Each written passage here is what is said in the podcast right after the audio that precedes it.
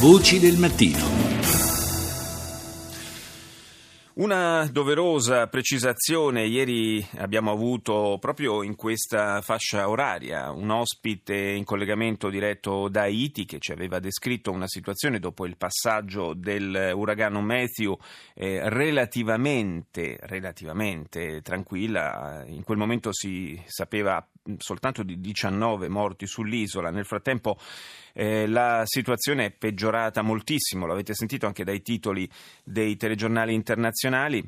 Il bilancio delle vittime eh, ad Haiti è salito a 264 morti e le devastazioni, per la verità, eh, sono concentrate soprattutto in altre zone del paese rispetto alla capitale Port-au-Prince, dalla quale era collegata per l'appunto la nostra ospite. In particolare eh, ci sono zone come il, eh, la città meridionale di Roche Bateau, eh, dove quasi l'80% degli edifici è stato devastato da questo terribile uragano. Eh, fatta questa doverosa precisazione, ora saluto la nostra prima ospite di oggi, che è Marilisa Lorusso, corrispondente dell'Osservatorio Balcani e Caucaso. Buongiorno. Buongiorno, buongiorno a voi. Parliamo di elezioni in Georgia, che paese che è stato eh, proprio da pochi giorni visitato tra l'altro dal Papa, elezioni che eh, si presentano eh, nuovamente come quelle passate con eh, due partiti sostanzialmente che si contendono la vittoria in un clima eh, abbastanza teso però. Sì, diciamo che un, eh, c'è stata un'escalation molto veloce in, fase finale della campagna elettorale. La campagna elettorale è stata molto lunga, è cominciata a giugno, si vota domani. È una campagna molto polarizzata, come ha, fatto, come ha giustamente notato, è un quasi bipolarismo perfetto di fatto in Georgia, nel senso che ci sono poi due schieramenti che dalle ultime elezioni si contendono eh, il favore degli elettori. Nelle ultime elezioni aveva vinto il Sogno Giorgiano, che era un progetto politico piuttosto nuovo, nato un annetto dalle elezioni per iniziativa di un oligarca georgiano, eh, Bizine Vanishvili, e dall'altra parte c'era il, eh, insomma, l'allora maggioranza eh, del presidente Saakashvili, eh, Mikhail Saakashvili, che forse molti ascoltatori ricordano come il protagonista della rivoluzione delle rose e da allora il leader più o meno indiscusso del paese. Eh, l'ultima tornata nel 2012 si era attestata su un 54% del sogno georgiano, quindi una maggioranza assoluta, contro un 40%, quindi insomma effettivamente è una, una divisione della grandissima maggioranza dei voti degli georgiani.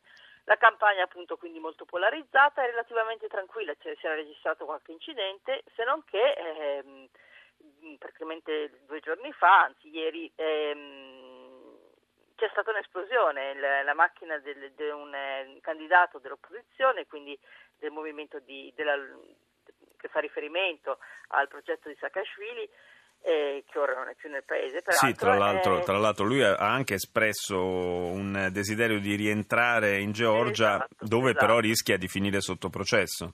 Esatto, lui è sotto processo in contumacia per eh, abuso di potere e vari, vari altri capi da, d'accusa e appunto c'è stata questa esplosione di questo candidato di Targamazze che ha sicuramente scosso molto l'opinione pubblica perché atti violenti di queste dimensioni nella capitale insomma non solo non si erano registrati nel, durante la campagna elettorale ma eh, in generale era un po' che non si registravano nella vita politica georgiana e risponde un po' a, sia a questa polarizzazione all'interno del quadro politico sia a termini un po' epici che appunto ha assunto la campagna. Eh, come ha fatto notare giustamente lei, l'ex presidente annuncia una, una sua epifania nel paese, eh, se e ovviamente lui lo propone come una, un'assoluta realtà, se lo schieramento del movimento eh, vincerà, eh, quasi in modo messianico, nel senso sì. che le, poli- le, polarizzazioni sono tali che c'è una demonizzazione completa della controparte e una visione del paese che se vincerà la controparte andrà alla sciagura, alla rovina. Sì, una drammatizzazione diciamo del, del confronto politico in un, paese, in un, paese, che in questi ultimi anni è, è risultato un po' in bilico diciamo, tra eh, Occidente e, e, sfera di, di, eh, di, di influenza eh, russa russa.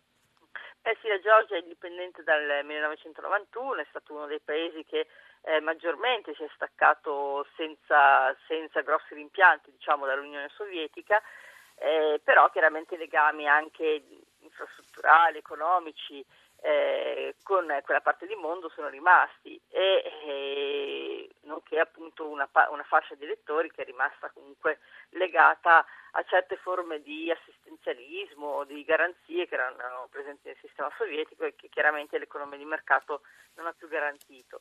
Ehm, l'orientamento generico del paese è molto occidentale e anche questo va tenuto presente, nel senso che i margini dei governi che vanno poi eh, al potere sulle, sulle, scelte geopolitiche e strategiche del paese sono comunque condizionate dal fatto che più del 60% della popolazione si esprime senza eh, grossi dubbi in, in, una direzione europeista, peraltro posizione che è stata anche consolidata dalla firma dell'accordo di associazione, eh, dall'ulteriore garanzia del, ehm, di un sistema di, di, visti agevolato che è stato dato pochi giorni fa dal, dal Consiglio dell'Unione Europea. Quindi insomma orientativamente il paese è molto occidentale. Ovviamente poi si fa i conti con i vicini che si ha. Sì, certo, anche con la collocazione geografica che non è, certo. non è ininfluente in questi eh casi, certo, assolutamente. È proprio fra la Russia e la Turchia Ehm, area, area, anche eh. potenzialmente piuttosto calda fra le altre esatto, cose. Esatto. Grazie, grazie a Marilisa Lorusso, corrispondente dell'Osservatorio Balcani e Caucaso per la Transeuropa.